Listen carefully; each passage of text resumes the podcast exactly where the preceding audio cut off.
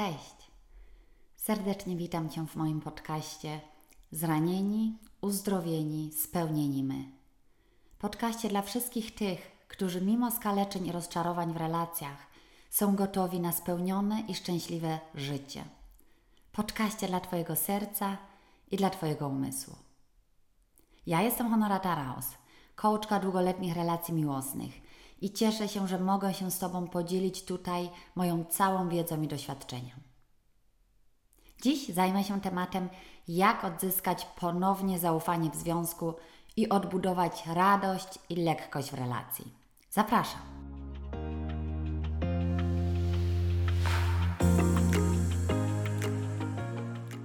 Zaufanie i odbudowanie zaufania w związku po zdradzie, po oszustwach, kłamstwach, zranieniach jest dużym wyzwaniem. Czasami było to jedno, jedyne zachowanie, które całkowicie zaburzyło zaufanie do partnera, partnerki, a często to były małe zranienia, rozczarowania, które zbierały się latami i nigdy niewyleczone są porównywalnie odczuwalne jak ta jedna duża zdrada. Jedno chcę Ci powiedzieć zaraz na samym początku, z wyprzedzeniem, z góry, aby nie robić Ci złudnych nadziei. Zaufanie nie ma nic wspólnego z Twoim partnerem, partnerką. Zaufanie nie ma nic wspólnego z tym, co się stało, z tą zdradą i rozczarowaniem, którego doświadczyłaś. Zawsze jest w Tobie część Ciebie, która jest pełna zaufania, której nic i nikt nie może zniszczyć. Gdyż zaufanie zasadniczo jest niezależne od tego, co się wydarza wokół Ciebie. Ale wiem, że jak się akurat siedzi w tym bagnie, gdy właśnie się dowiedziałeś, dowiedziałaś o zdradzie, to wiem, że jest bardzo ciężko mieć lub odzyskać zaufanie. Uwierz mi jednak najpierw na słowo, że zaufanie, tak jak i wybaczenie, jest procesem, na który to tylko i wyłącznie Ty masz wpływ. A co rozumiemy pod pojęciem zaufania? Czym jest zaufanie, a czym nie jest zaufanie? Zaraz na samym początku chcę zaznaczyć, że zaufanie nie ma nic wspólnego z bezpieczeństwem i stuprocentową pewnością. Większość ludzi jest przekonana, że zaufanie oznacza czuć się pewnie, czuć się w stu procentach bezpiecznie. A to nie jest prawdą. Zaufanie jest bezpośrednio połączone z ryzykiem i niepewnością. Zaufać oznacza aktywnie coś robić, mimo że istnieje ryzyko, że zostanę rozczarowana, rozczarowany, mimo że istnieje niebezpieczeństwo, że coś nie pójdzie tak jak chcę, tak jak zaplanowałem, tak jak chciałam. Nie ma znaku równości pomiędzy zaufaniem a bezpieczeństwem czy pewnością. Gdy jestem czegoś pewna, pewny, to wiem to w stu procentach. Na przykład, że właśnie kupiłam auto, zarezerwowałam urlop. Jeśli ufam, jeśli mam zaufanie, to oznacza to, że nie jestem w stu procentach pewna. Ale decyduje się świadomie na ten krok, na tą decyzję, mimo istniejącego ryzyka. I chcę Ci powiedzieć o takich dwóch różnicach w tym temacie. O pseudozaufaniu i o zaufa- zaufaniu. W języku angielskim nazywamy to first trust i second trust, pojęcie, którego też używa S E P R L. I to pseudozaufanie, to first trust, to jest takie złudne poczucie bezpieczeństwa. I większość z nas wchodzi w relacje właśnie w takim pseudozaufaniu. Pseudozaufanie to takie przekonanie jak ufam, że nigdy mnie nie zranisz. Ufam, że zawsze mi powiesz, co myślisz i czujesz. Że zawsze włączysz mnie we wszystkie decyzje, które będziesz podejmować. I że zawsze będę wiedzieć, co się dzieje w Twoim sercu, w Twoim umyśle. Albo ufam, że nigdy nie będę musiał, musiała czuć się niepewnie w naszym związku. To są takie pseudo zaufanie, zdania o, z, z, w, pokazujące pseudo zaufanie, gdzie pojawiają się też te, te słowa nigdy, zawsze. Ostatnio pojawia się wiele ślubów świeckich, gdzie młodzi swoimi słowami wypowiadają przysięgę, którą samą, sami sobie ułożyli. I tam się też zdarzają takie, takie mm, obietnice jak: obiecuję, że zawsze będę dla Ciebie wsparciem. Obiecuję, że nigdy w Ciebie nie zwątpię. Zawsze będziesz miała we mnie przyjaciela. Takie słowa zawsze, nigdy, niezmiennie są takim dogmatem albo pobożnym życzeniem. Bo takie słowa oznaczają, że całkowicie ignorujesz fakt, że jesteś tylko człowiekiem. Albo że ta druga osoba jest tylko człowiekiem. A człowiek ma uczucia, myśli, czynniki zewnętrzne wywierają bardzo często wpływ na, na jego myśli, na emocje. Ignorujesz to, że człowiek się rozwija, że ty się będziesz rozwijać, zmieniać, że będziesz chciał odkrywać coś nowego, że człowiek się myli, że człowiek popełnia błędy, że czasami myśli tylko o sobie, że czasami działa nieracjonalnie, na przykład gdy się zakocha. I żyć w takim pseudozaufaniu oznacza, że oczekujemy od partnera, partnerki, że się nigdy nie zmieni, że pozostanie dokładnie w tym miejscu, gdzie teraz jest. Pseudozaufanie to przekonanie, że to, co raz zostało ustalone, teraz w dniu ślubu, pozostanie takie do końca Waszych wspólnych dni. A że pozostanie w tym samym miejscu nie jest możliwe. To tylko kwestia czasu, aż kiedyś to pseudozaufanie się rozpadnie. Na przykład wtedy, gdy zdrada wychodzi na światło dzienne. Pseudozaufanie daje Ci takie fałszywe poczucie bezpieczeństwa. I gdy żyjesz w takim pseudozaufaniu, to jesteś święcie przekonany, że ta druga osoba w związku zawsze będzie dokładnie robić to, czego Ty oczekujesz. I właśnie gdy dojdzie do zdrady, to to pseudozaufanie zaczyna się chwiać. To całe wyobrażenie o życiu, o związku zaczyna się przewracać, jak efekt domino. Ale to jest właśnie ten moment, w którym powstaje możliwość zbudowania prawdziwego zaufania, czyli tego second trust. Niestety właśnie większość par buduje swój związek w tym pseudozaufaniu. Jest to tak bardzo mocno obecne w naszym społeczeństwie, przez wszechobecnie wpływający na nas hollywoodzki i disneyowski bullshit, który kompletnie przekłamuje nam rzeczywistość, że mylimy zaufanie z pseudozaufaniem. I nawet jeśli myślimy, no, że niby wiemy, że są kryzysy, że może to tylko film, to nasza podświadomość buduje sobie przez ten content, przez te treści, którymi się karmimy, swoje własne przekonania, kody, od których trudno się po prostu uwolnić. Tak, tak po prostu. Jest bardzo trudno uwolnić się od przekonań czy jakichś podświadomych kodów. I oczywiście, że w takiej rzeczywistości, w takim pseudozaufaniu, w takim przekonaniu jest bardzo trudno potem posklejać wszystkie odłamki rozbitego szkła, rozbitego na kawałki związku, który żył w przekonaniu, że mi się to nie zdarzy. Ja w moim pierwszym małżeństwie też byłam przekonana, że nasz związek ma już taki poziom miłości, taki poziom zaufania, że pozwoliliśmy sobie na takie rzeczy, których nawet doświadczeni coachowie od relacji nie zawsze są w stanie udźwignąć. Dziś kiwam głową, o, patrząc wstecz i myślę, co za poziom naiwności albo arogancji miałam w sobie, albo mieliśmy w sobie. I oczywiście, że w większości jest łatwiej przejąć ten hollywoodzki bullshit i opinię społeczeństwa, co jest dobre, a co złe, co jest moralne, a co jest niemoralne, że zdrada jest najgorsza, a monogamia jest najlepsza. Nie musisz się wtedy wysilać, zajmować tym całym psychologicznym kramem, że lepiej obiecać, niż zająć się tym, co to tak naprawdę oznacza, że zawsze będę Cię wspierać. Czy to jest w ogóle możliwe? Że nigdy w Ciebie nie zwątpię, że zawsze będę wsparciem, że niezmiennie będę przyjacielem.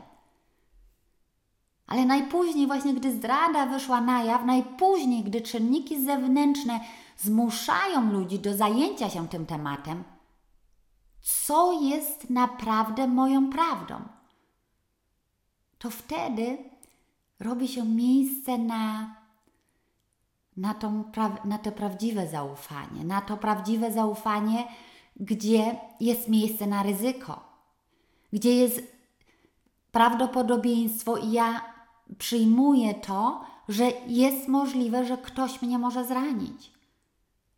I wtedy, w tym momencie para ma możliwość zająć się tym tematem, mo- ma możliwość porozmawiać i tak naprawdę skonfrontować ją, czy jest możliwe, że się nigdy nie zranimy. I gdy się zdecydujesz żyć w tym second trust, czyli w tym, w tym prawdziwym zaufaniu, to oznacza to automatycznie, że jesteś o wiele bardziej gotowy na podjęcie ryzyka. Na przykład na pozostanie w związku mimo ryzyka zranienia. Albo na odejściu ze związku mimo ryzyka bycia samotnym. I wtedy łatwiej jest Ci też przejść przez różne, nieoczekiwane zmiany w życiu, porażki, niezrealizowane plany, bo wiedziałeś, że ryzyko zawsze było, że wszystko się może zdarzyć. I wtedy stajesz się o wiele częściej gotowy na wyjście ze strefy komfortu, na podejmowanie odważnych decyzji. A jeśli pozostaniesz w tym pseudozaufaniu, pozostaniesz we własnej sieci pełnej kontroli, zazdrości, pseudobezpieczeństwa, jeśli zaakceptujesz niepewności życia, zamiast je wymazywać z rzeczywistości i zaufasz, że dasz sobie radę z każdym kryzysem, to jesteś w tym prawdziwym zaufaniu i bierzesz życie w swoje ręce. I aktywnie jesteś twórcą swojego życia, mimo ryzyka, jakie się może pojawić. I mam jedną dobrą wiadomość. Możesz się nauczyć zaufania. Zaufania do życia, zaufania do partnera, partnerki. I oczywiście to jest bardzo przykre, że zostałeś, zostałaś oszukany, że Twój partner zakochał się w kimś innym, że partnerka Cię zdradziła czy oszukiwała, ale możesz się nauczyć żyć znów w zaufaniu. A jak możesz odbudować znów to poczucie zaufania? Po pierwsze, zdaj sobie sprawę, że odbudowa zaufania ma miejsce w Twoim mózgu, w głowie. Jest wprawdzie nieco łatwiej, jak Twój partner, Twoja partnerka Cię w tym procesie aktywnie wspiera, żałuje tego, co zrobił, pociesza Cię, rozmawiacie na te tematy. Ale za to samo uczucie zaufania jesteś odpowiedzialny Ty i tylko wyłącznie Ty. I jakkolwiek się teraz Twój partner, Twoja partnerka zachowuje, czy Cię wspiera, czy nie, nie jesteś w stanie kontrolować zachowania partnera, partnerki. Wiedz, że obojętnie jak bardzo szczerze i mocno ta druga osoba będzie cię, Ci obiecywać, że już tego nie zrobi, to mimo wszystko może się to powtórzyć. Nigdy nie będziesz miał stuprocentowej pewności i gwarancji. A po drugie, wrócić do zaufania oznacza też zmienić ocenę, czy zdanie, czy opinię na temat tego, co się stało, albo zmienić perspektywę, albo co najmniej spróbować ją nieco skalibrować, dostosować do tej łagodniejszej oceny. To jest w tej początkowej fazie bardzo, bardzo trudne, ale to jest możliwe. To, że dla większości osób niewierność jest tak bolesnym zranieniem, jest spowodowane tym, że mózg analizuje, skanuje te sytuacje, które przeżywamy i od razu je szufladkuje w znane mu szuflady. I nie ma znaczenia, czy to szufladkowanie jest na podstawie realnych przeżyć, czy tylko oglądanych w filmach, czy wymyślonych przez nasze, nasz, nasz czarnowidzący mózg. Jeśli mózg jest ciągle skonfrontowany z filmami hollywoodzkimi, z ogólnie przyjętą opinią, że zdrada oznacza koniec związku, że zdrada to koniec świata, to od razu mózg kwalifikuje je do tych zagrażających życiu, zagrażających związkowi. A to nie ta sama sytuacja, nie ta sama zdrada wywołuje ten ból, tylko ocena, opinia, jaką masz o niej. Sam seks albo sam pocałunek, nawet z osobą obcą. Sam seks nie jest zły albo dobry, tylko ocena. Niewierność jest dla jednych końcem świata, dla innych nowym początkiem, a jeszcze dla innych czymś, co się w związku zdarza. Jakkolwiek brutalnie to brzmi, ale Ty masz wybór, jakie myśli o niej wybierzesz. To jest tylko opinia, ocena, jakie jej przypisujesz. I wolno Ci popracować na tym, na ile, na ile oceniam to najgorszą z najgorszą, czy taka, która się zdarza, czy po prostu samo życie. I obiecuję Ci, że jeżeli przyjmiesz tą łagodniejszą wersję, to będzie Ci też łatwiej, to będzie Ci też mm, yy, będzie Ci łatwiej wrócić do zaufania. Teraz podam Ci krok po kroku, siedem kroków, jak możesz odbudować znów zaufanie. Pierwszy krok. Miej przed sobą jasny cel. Cel na przykład chcę odbudować zaufanie albo chcę znów zaufać i powtarzaj to sobie w myślach. Miej jasno przed sobą wyznaczony cel, chcę odbudować zaufanie. I miej też mocne, silne why. Dlaczego? Dlaczego chcę odbudować zaufanie? No na przykład, bo mamy podobne wartości i w większości pasujemy do siebie, bo mamy jeszcze wiele wspólnych planów, bo chcemy jeszcze zbudować to czy tamto, bo chcemy wspólnie jeszcze wychować jako rodzina nasze dzieci. I do tego wszystkiego, do tego, żeby, żeby odbudować zaufanie jest potrzebny ten cel i to silne dlaczego. I to robisz dla siebie. Dla siebie chcesz odbudować zaufanie, aby mieć piękniejsze, bardziej lekkie życie z tym z partnerem czy z innym partnerem. Bo brak zaufania, bo kontrola boli i kosztuje dużo energii. Dlatego miej jasny cel, chcę odbudować zaufanie, miej mocne ym, dlaczego, dlaczego i pracuj nad tym i wchodź w tą energię i mów chcę odbudować zaufanie, bo nie chcę być ciągle podejrzliwa, bo nie chcę się ciągle bać. Drugie. Postaw sobie pytanie, gdzie dokładnie jest deficyt braku zaufania. W jakim obszarze? Bo przecież nie w każdym. Nie generalizuj. Możesz przecież zaufać swojemu partnerowi, gdy na przykład Wasze dzieci są chore, że się nimi zajmie. Albo możesz mu zaufać, że zaopiekuje się Tobą, gdybyś był przykuty do łóżka. Albo że znajdzie rozwiązanie, gdy macie wyzwanie we wspólnym biznesie, że zrobi wszystko, co możliwe, aby było dobrze. Albo możesz mu zaufać, że jeżeli będą problemy finansowe, on zawsze będzie szukać rozwiązania. Więc zdaj sobie sprawę, że może nie masz zaufania tylko w tym jednym, jedynym obszarze życiowym, wierności, w jednym z wielu. Że nie ufasz mi, mu i że się boisz, czy jej, że może się ewentualnie jeszcze raz to kiedyś zdarzyć, że może Cię jeszcze raz zdradzi.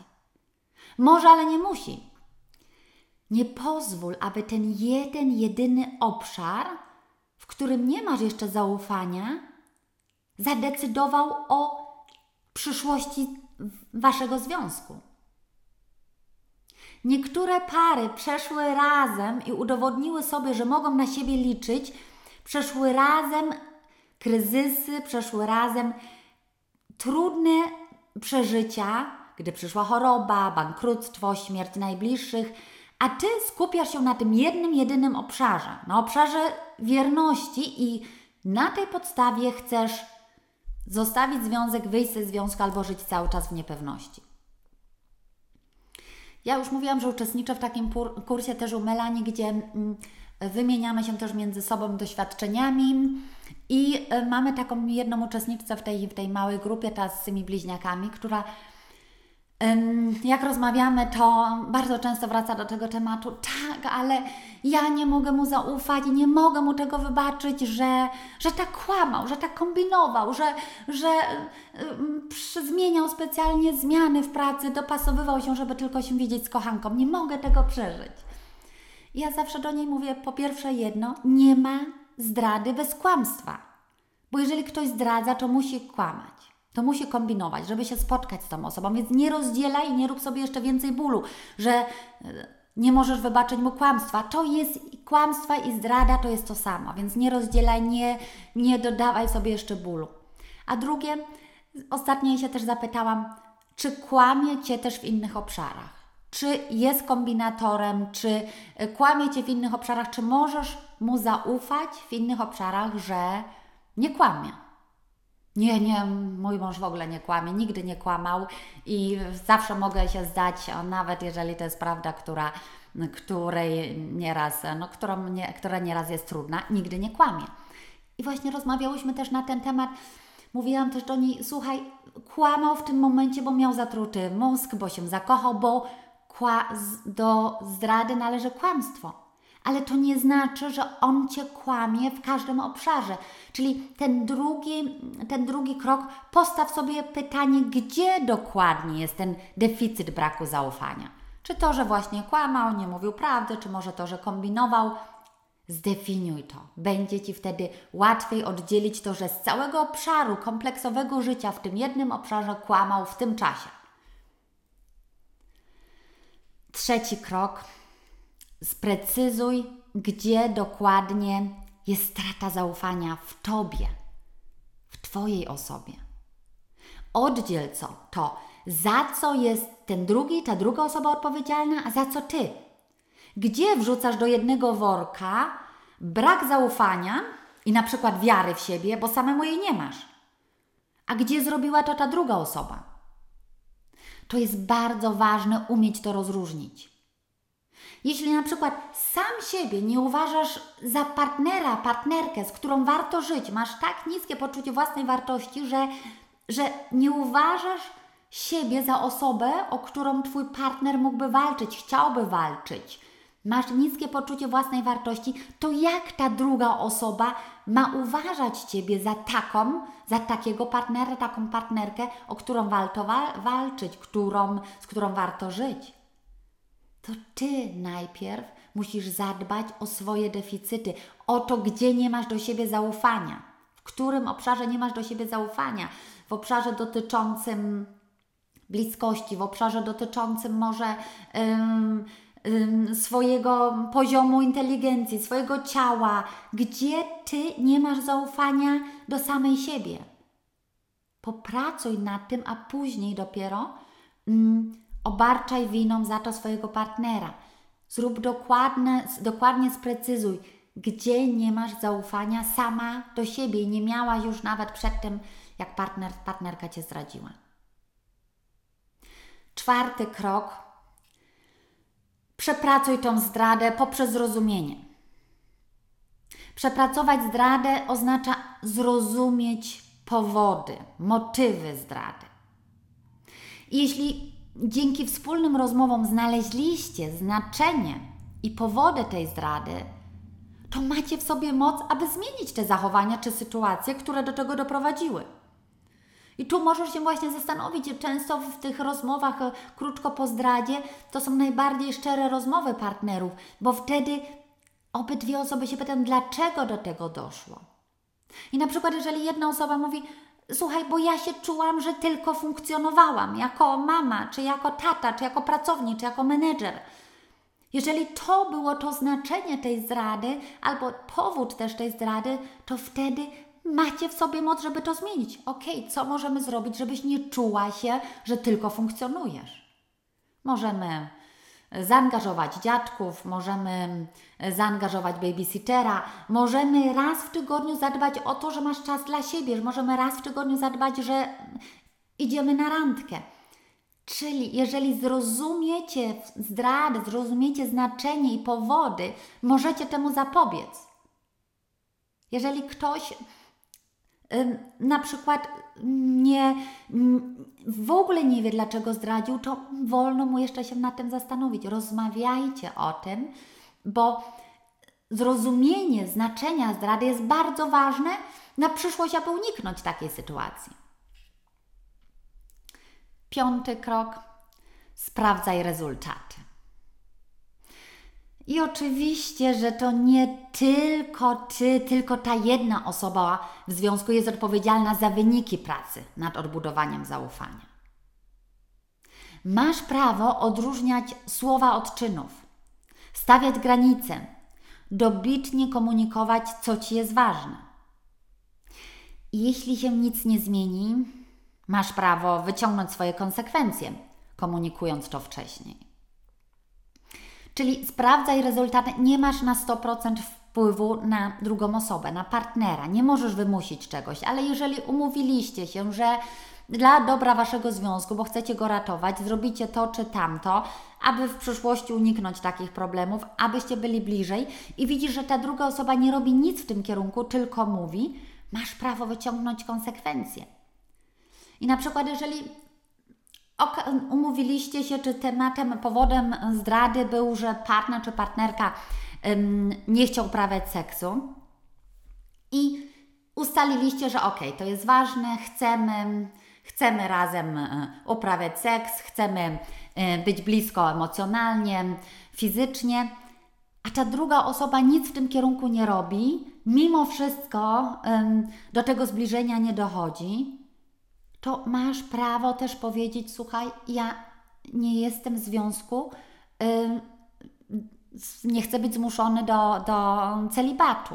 Dla mnie zbliżenie, seks jest ważny.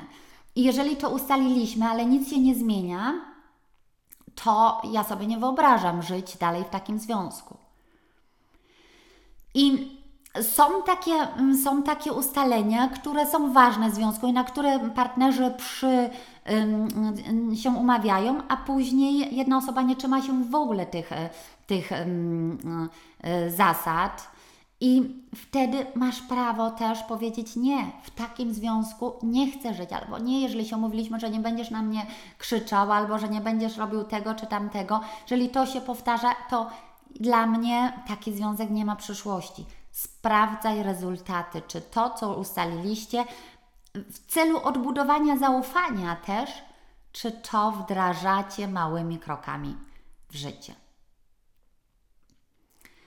Albo jeżeli ktoś na przykład mówi, że wiesz, bo ja czułam się niewidziana, niezrozumiana, niezauważona i Twój partner ustaliliście, że potrzebujesz to czy tamtego, aby być zauważona, a Twój partner, Twoja partnerka nic nie robi w tym kierunku, tylko cały czas nadal uważa, że to jest oczywiste, że, że Ty jesteś jego żoną, mężem.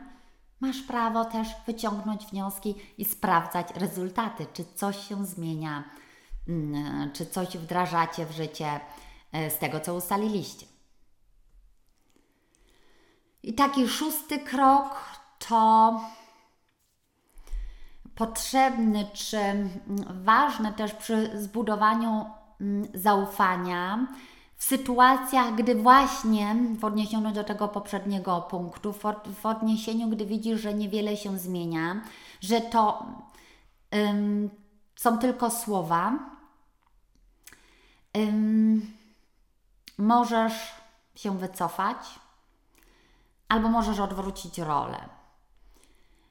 W związku i w kryzysach, w odbudowaniu zaufania zawsze są takie dwie role. Zawsze jest ta jedna osoba, która bardziej walczy i ta druga osoba, która, która jest przekonana, że, że ten partner, partnerka nie odejdzie.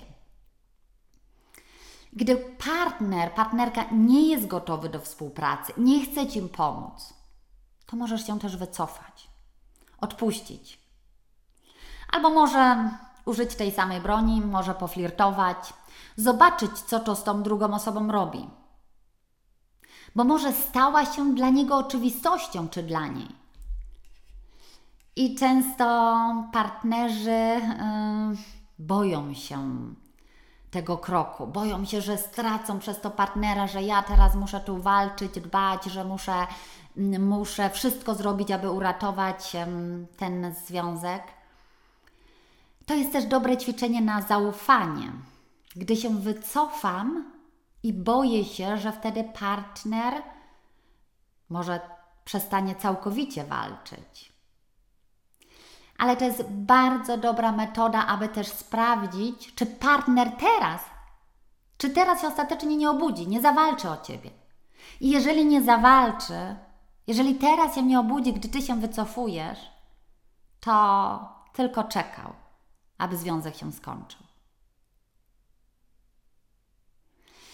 I ta, to wycofanie się mm, bardzo często jest dla tego partnera, który brał Ciebie za taką oczywistość, takim przebudzeniem.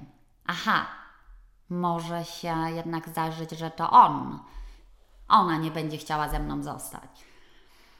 Ja pamiętam, miałam też taką sytuację w jednym z kryzysów, gdzie to ja byłam tą, tą mm, która nie wiedziała, która jeszcze ciągle taka się miotałam. Mąż o mnie jeszcze bardzo mocno walczył, dyskutował, robił wszystko, co mógł, żebyśmy, żebyśmy wyszli z kryzysu. I w pewnym momencie, ja pamiętam tą sytuację do dzisiaj, byłam w jakimś supermarkecie i on do mnie zadzwonił z pracy i mówi, że przemyślał sobie, on już nie chce wywierać nacisku na mnie, on mi da czas, nie będzie teraz przez następne tygodnie przyjeżdżał do domu, nawet w weekendy nie będzie przyjeżdżało, mam się zastanowić, czego chcę, czy w ogóle chcę jeszcze być z nim, czy nie. Ja pamiętam dokładnie ten moment, serce, które zaczęło mocniej bić, zagrożenie, Boże, czy nie poszłam za daleko, czy, czy tego naprawdę chcę, co teraz robię. I dla mnie to był taki moment właśnie przebudzenia i tak naprawdę zastanowienia się, znowu skonfrontowania się z samym sobą. O co mi chce? O co mi chodzi? Co tak naprawdę jest problemem? I pamiętam, że dosyć szybko za, zarezerwowałam godzinę coachingu u Melanii. Wtedy jeszcze było dużo telefonicznie, ja wtedy osobiście do niej pojechałam, żeby jeszcze raz porozmawiać, żeby rozłożyć ten nasz konflikt na części pierwsze i żeby mnie, żebym ja jeszcze raz siebie zrozumiała, o co mi chodzi. I często właśnie tam, w tym momencie, gdzie ten partner się wycofuje, to jest dla tego, dla tej osoby drugiej takie przebudzenie. Teraz muszę coś zrobić. Um, jeżeli chodzi o odwrócenie ról, um, w, w um, w procesie zaufania jest to też często takie narzędzie, które może też pomóc, bo nieraz osoby są mało empatyczne, czyli ta osoba, która zdradziła, w ogóle nie rozumie, dlaczego robisz taki dramat, z czego robisz problem, tylko flirtowałam, tylko to, tylko tamto. I często to odwrócenie ról nieraz tym samym narzędziem. Jeżeli ktoś, partner flirtuje, a Ty go prosiłaś, prosiłeś, że w tym momencie jest to dla Ciebie trudne po zdradzie wytrzymać jego flirt z obcymi kobietami, czy może to na jakiś czas um, zostawić i Ty widzisz, że nic się nie zmienia, nieraz warto jest użyć tej samej broni i też poflirtować. I tak samo jest z, z... Nieraz akurat flirt może nic nie pomóc, bo jeżeli partner, dla niego wartość wierności nie jest najwyższą, to jakby w ogóle to nie ruszy, ale może go ruszy to, że Um, nagle zaczynasz spędzać więcej czasu w pracy, a nie z nim czy z nią, albo z dzieckiem, albo zaczynasz robić swoje. Czyli nieraz odwrócenie ról jest takim bardzo pomocnym narzędziem do tego, żeby, żeby ten partner, partnerka zrozumieli, że, że jak razem współpracujemy, to będzie łatwiej odbudować zaufanie. I takie odwrócenie ról, ja sobie przypominam taką sytuację też z moim mężem. Ja jestem raczej tą osobą tą mniej zazdrosną, ale nieraz też mnie triggerują pewne sytuacje. My od wiele lat jeździliśmy do Polski do, zawsze na wieczór, na bal sylwestrowy. My lubi, lubimy bardzo tą energię, zabawę do samego rana i mój mąż w ogóle lubi też, podobają mu się polskie kobiety, że są eleganckie, że dbają o siebie, że zawsze na tych wieczorach sylwestrowych też wszyscy przepięknie ubrani. I mój mąż często się gapi na inne kobiety, ja to nazywam gapi. I Zazwyczaj mnie to nie rusza, ale pamiętam tą jedną sytuację, kiedy tak się właśnie gapił na jakąś tam kobietę i ja się później też zastanawiam, co mnie trygerowało. W pierwszym momencie trygerowało mnie to, że wszyscy, co sobie inni pomyślą. Co sobie inni pomyślą, że on się patrzy na inną, gapi się tak, a ja tu jego żona. To też było fajnie samej dla siebie wyjaśnić, że mnie trygeruje nie to, że on się na nią patrzy, tylko to, że co inni myślą o tym, że on się na nią gapi. I pamiętam, że w tym momencie mnie za to zatrygerowało, jak on chyba nawet tam zaczął z nią tańczyć. I ja sobie takie mi przyszło, to był taki moment, okej, okay, to ja teraz też sobie spojrzę na kogoś i zatańczę z kimś. I to były sekundy, spojrzałam się tam na jakiegoś faceta, to był jakiś jeszcze tam z podstawówki, mnie znał, pewnie jego też z widzenia. On mnie poprosił do tańca, zaczęliśmy tańczyć chyba z pół godziny do następnej przerwy i mój mąż, tak mu szczena trochę opadła, tak nie za bardzo był zadowolony i już później do końca y, wieczorku sylwestrowego nie zatańczył z inną kobietą, nie gapił się już na inne kobiety i nieraz wystarczy po prostu użyć tej samej broni, żeby ta druga osoba zrozumiała, że to tak nie do końca jest fajnie, jak jesteśmy razem, a Ty tańczysz z kimś zupełnie innym, z zupełnie innego towarzystwa. Także nieraz chodzi naprawdę o odwrócenie ról, żeby ta osoba zrozumiała, jak się można poczuć, bo niektóre osoby nie mają tej empatii. Także to narzędzie też bardzo polecam, aby, aby odwracać rolę nieraz albo się wycofać, jak widzimy, że ta odbudowa zaufania jest bardzo trudna. I siódmy, siódmy krok, czy siódme narzędzie bardzo ważne przy odbudowie zaufania to powiedzieć naprawdę partnerowi, partnerce otwarcie o Twoich życzeniach, które pomogą Ci w odbudowie zaufania. I gdy ze względu na wrażliwość Twojego partnera, partnerki w tym temacie nie masz odwagi wyrazić swoich prawdziwych potrzeb, życzeń, to nie jest to pomocne w odbudowie zaufania, to nie jest to autentyczne. Odważ się i daj partnerowi szansę poznać Twoje życzenia i z własnej nieprzymuszonej, dobrowolnej woli zadecydować, czy jest w stanie Cię w tej sprawie, czy w tym obszarze wspierać. Czyli możesz powiedzieć: kochanie, wiem, że może to nie do końca jest fair, albo że małżeństwo to nie więzienie, ale czuję, że nie dam rady teraz po tej zdradzie udźwignąć naszego związku albo odbudować zaufania, jeśli na przykład Ty będziesz nadal wychodził z kumplami i wracał o piątej rano, albo jeżeli będziesz flirtował na moich oczach z innymi. Albo gdy będziesz potrzebował seksu trzy razy w tygodniu. Nie jestem w stanie Ci teraz tego dać. Czy Ty jesteś w stanie pomóc mi tutaj? Czy możesz iść tutaj na jakiś czas na ugodę? I wtedy partner, partnerka ma możliwość zadecydowania, czy jest możliwe dla niego pójść na tą ugodę, czy, ugodę, czy nie. I wtedy są jasne zasady i każda ze stron może świadomie zadecydować, co jest gotowa da, dać dla związku, co jest gotowa zainwestować. I czasami może się zdarzyć, że ten partner, partnerka z miłości powie: okej, słuchaj, jeżeli to Ci pomoże, że nie będę wychodzić do piątej rano z kumplami, albo że nie będę robić to czy tamtego, jest to dla mnie okej, jestem w stanie to zrobić, dla ratowania naszego związku, dlatego abyśmy odbudowali zaufanie, abyś czuła się, abyś czuła się dobrze w naszym związku. To były te siedem kroków do odzyskania zaufania w związku i do odzyskania życia też. Odzyskania zaufania do życia. Przyjrzyj się im w spokoju. Zapisz sobie i praktykuj je. Sama bądź z partnerem. I jeszcze jedno, tak zupełnie na koniec. Mieć zaufanie to nie znaczy nie bać się. Mieć zaufanie to znaczy iść razem z tym lękiem, oswajać go, zaprzyjaźnić się z nim. Opór nie pomaga. Pozwól lękowi czy też mózgowi robić swoją robotę. On ma takie zadanie, żeby chronić Cię przed niebezpieczeństwami, ale nie daj sobie wmówić, że już więcej nie możesz zaufać. Zaufanie to także zrobienie planu, co zrobię, jak to się znów wydarzy, takie worst case scenariusz. Albo skonfrontowanie się z tym, że w ogóle jest takie ryzyko, że może się zdarzyć, że zostaniesz jeszcze raz zdradzona, oszukana.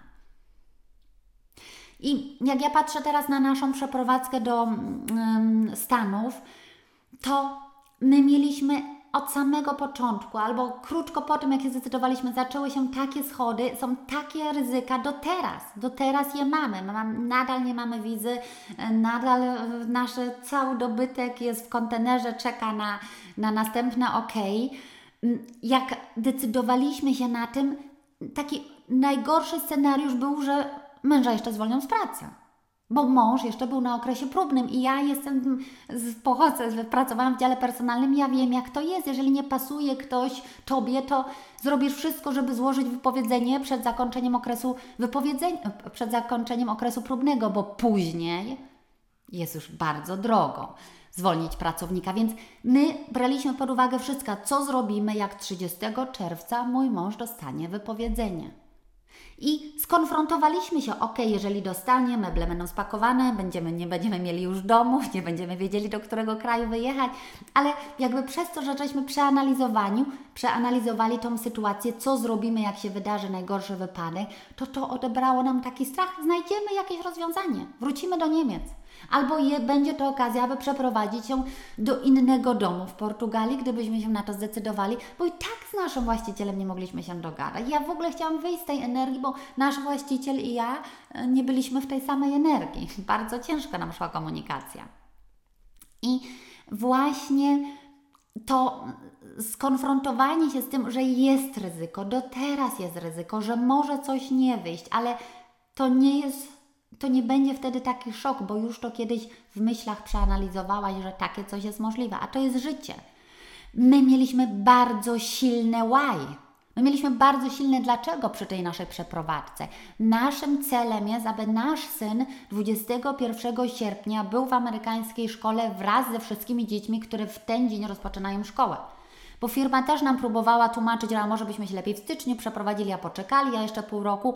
Nie, dla nas było celem, żeby nasz syn rozpoczął szkołę, nową szkołę ze wszystkimi dziećmi, które też rozpoczynają w tym dniu high school. I ta mocne why, to, że to jest dla nas najważniejsze, pozwala mi przejść przez ten stres, który ja teraz mam. Przejść przez to, że ja siedzę do nocy, do wpół do drugiej siedziałam w nocy wczoraj, bo my nie mamy jeszcze domu tam. Bo wszystko jest na ostatnią chwilę, ale moje why, nasze why, że chcemy, żeby nasze dziecko dwudziestego pierwszego sierpnia było w szkole w Ameryce, było największym motywatorem do działania i największym takim motywatorem w tych momentach, kiedy jest ciężko, kiedy ja już też nie mam siły, kiedy ja widzę, że jest tyle przeszkód, że też wątpię i się zastanawiam, czy to ma sens.